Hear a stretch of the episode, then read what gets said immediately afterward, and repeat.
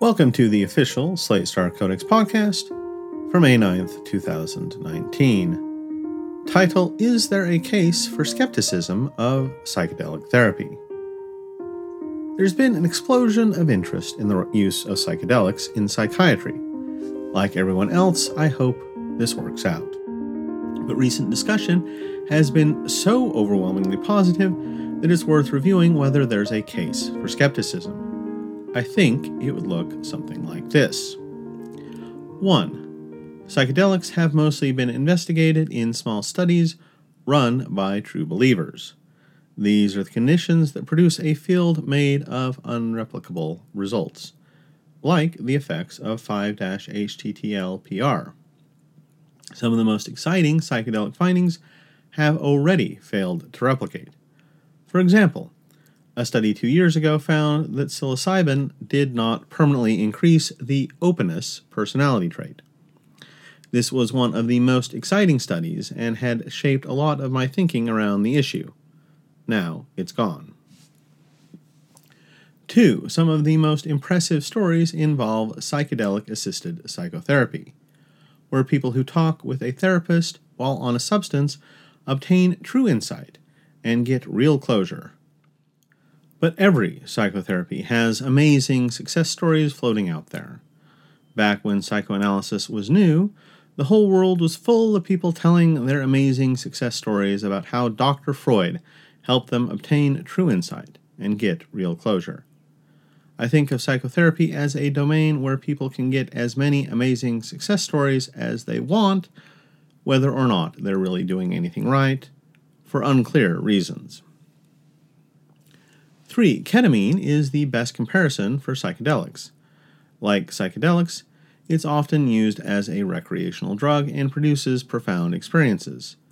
Like psychedelics, it got hyped as an exciting new innovation that was going to revolutionize everything in psychiatry, in this case, depression treatment. But it's been in pretty common, albeit non formulary, use for five years now, and nothing has been revolutionized. My, very anecdotal, impression is that most patients who seek ketamine treatment find it only about as helpful as anything else. The gold standard FDA studies are abysmal, worse than most other antidepressant medications.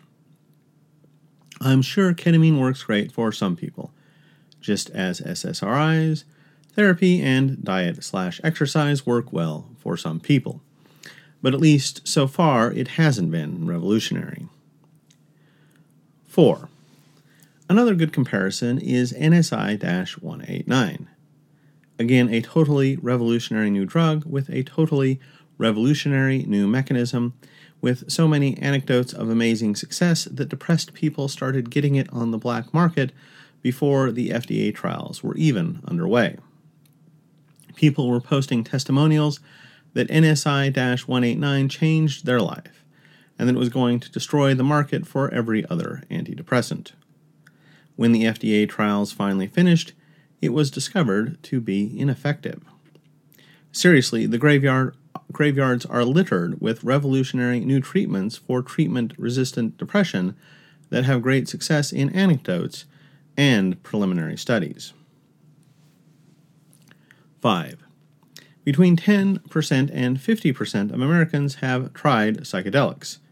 If psychedelics did something shocking, we would already know about it. I occasionally hear stories like, I did LSD and my depression went away, but I also occasionally hear stories like, I did LSD and then my depression got worse. So, whatever. I know plenty of people who use heroic amounts of LSD all the time and are still nervous wrecks. It's possible there's some set and setting that will improve this, but see Part 7 below. One exception to this might be microdosing, which is a pretty new idea and might work differently from regular trips. 6. In my model of psychedelics, they artificially stimulate your insight system the same way heroin artificially stimulates your happiness system. This leads to all those stories where people feel like they discovered the secret of the universe, but when they recover their faculties, they find it was only some inane triviality. This sounds very likely to produce people who think their psychedelic experience has changed everything and solved all their problems, which means we should discount these impressions as evidence that psychedelics really do change everything and solve all your problems. Granted, feeling like you truly understand the universe may itself help with depression, but I worry this is not a very lasting effect. See my posts on PIH Cal and Universal Love, said the cactus person. 7. Even if all of the above are wrong and psychedelics work very well, the FDA could kill them with a thousand paper cuts. Again, look at ketamine. The new FDA approval ensures people will be getting the slightly different S-ketamine through a weird route of administration while paying $600 a pop. In specialized clinics that will probably be hard to find. Given the price and inconvenience, insurance companies will probably restrict it to the most treatment resistant patients, and it probably won't help them. Treatment resistant patients tend to stay that way. Given the panic around psychedelics, I expect it to be similarly difficult to get them even if they are legal and technically FDA approved. Depressed people will never be able to walk into a psychiatrist's office and get LSD. They'll walk into a psychiatrist's office, try Prozac for three months, try Wellbutrin for three months, argue with their insurance for a while, eventually get permission to drive to a city an hour away that has a government licensed LSD clinic, and get some weird form of LSD that might or might not work, using a procedure optimized to minimize hallucinations. I don't know what the optimal set and setting for LSD is, but if it's anything other than the inside of a government licensed LSD clinic having a government licensed LSD therapist ask you standard questions, you won't get it. I hope I am wrong about this. I really do. And I think there's a good chance that I might be. I really want psychedelic research to succeed, and I support it wholeheartedly. But there's been so much hype around so many things before that I want to avoid getting burned again. So I'll stay skeptical for now.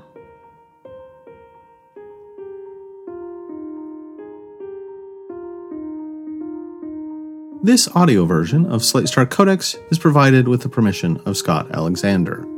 I am not Scott. I'm Jeremiah, and you can find me at wearenotsaved.com, where I also have a podcast. For anyone wishing to reference this content, please do so by linking to the original post. If you think having an audio version of Slate Star Codex is valuable, and you have nothing better to do with your money, consider donating at patreon.com slash ssc podcast or leave us a review somewhere. Until next time.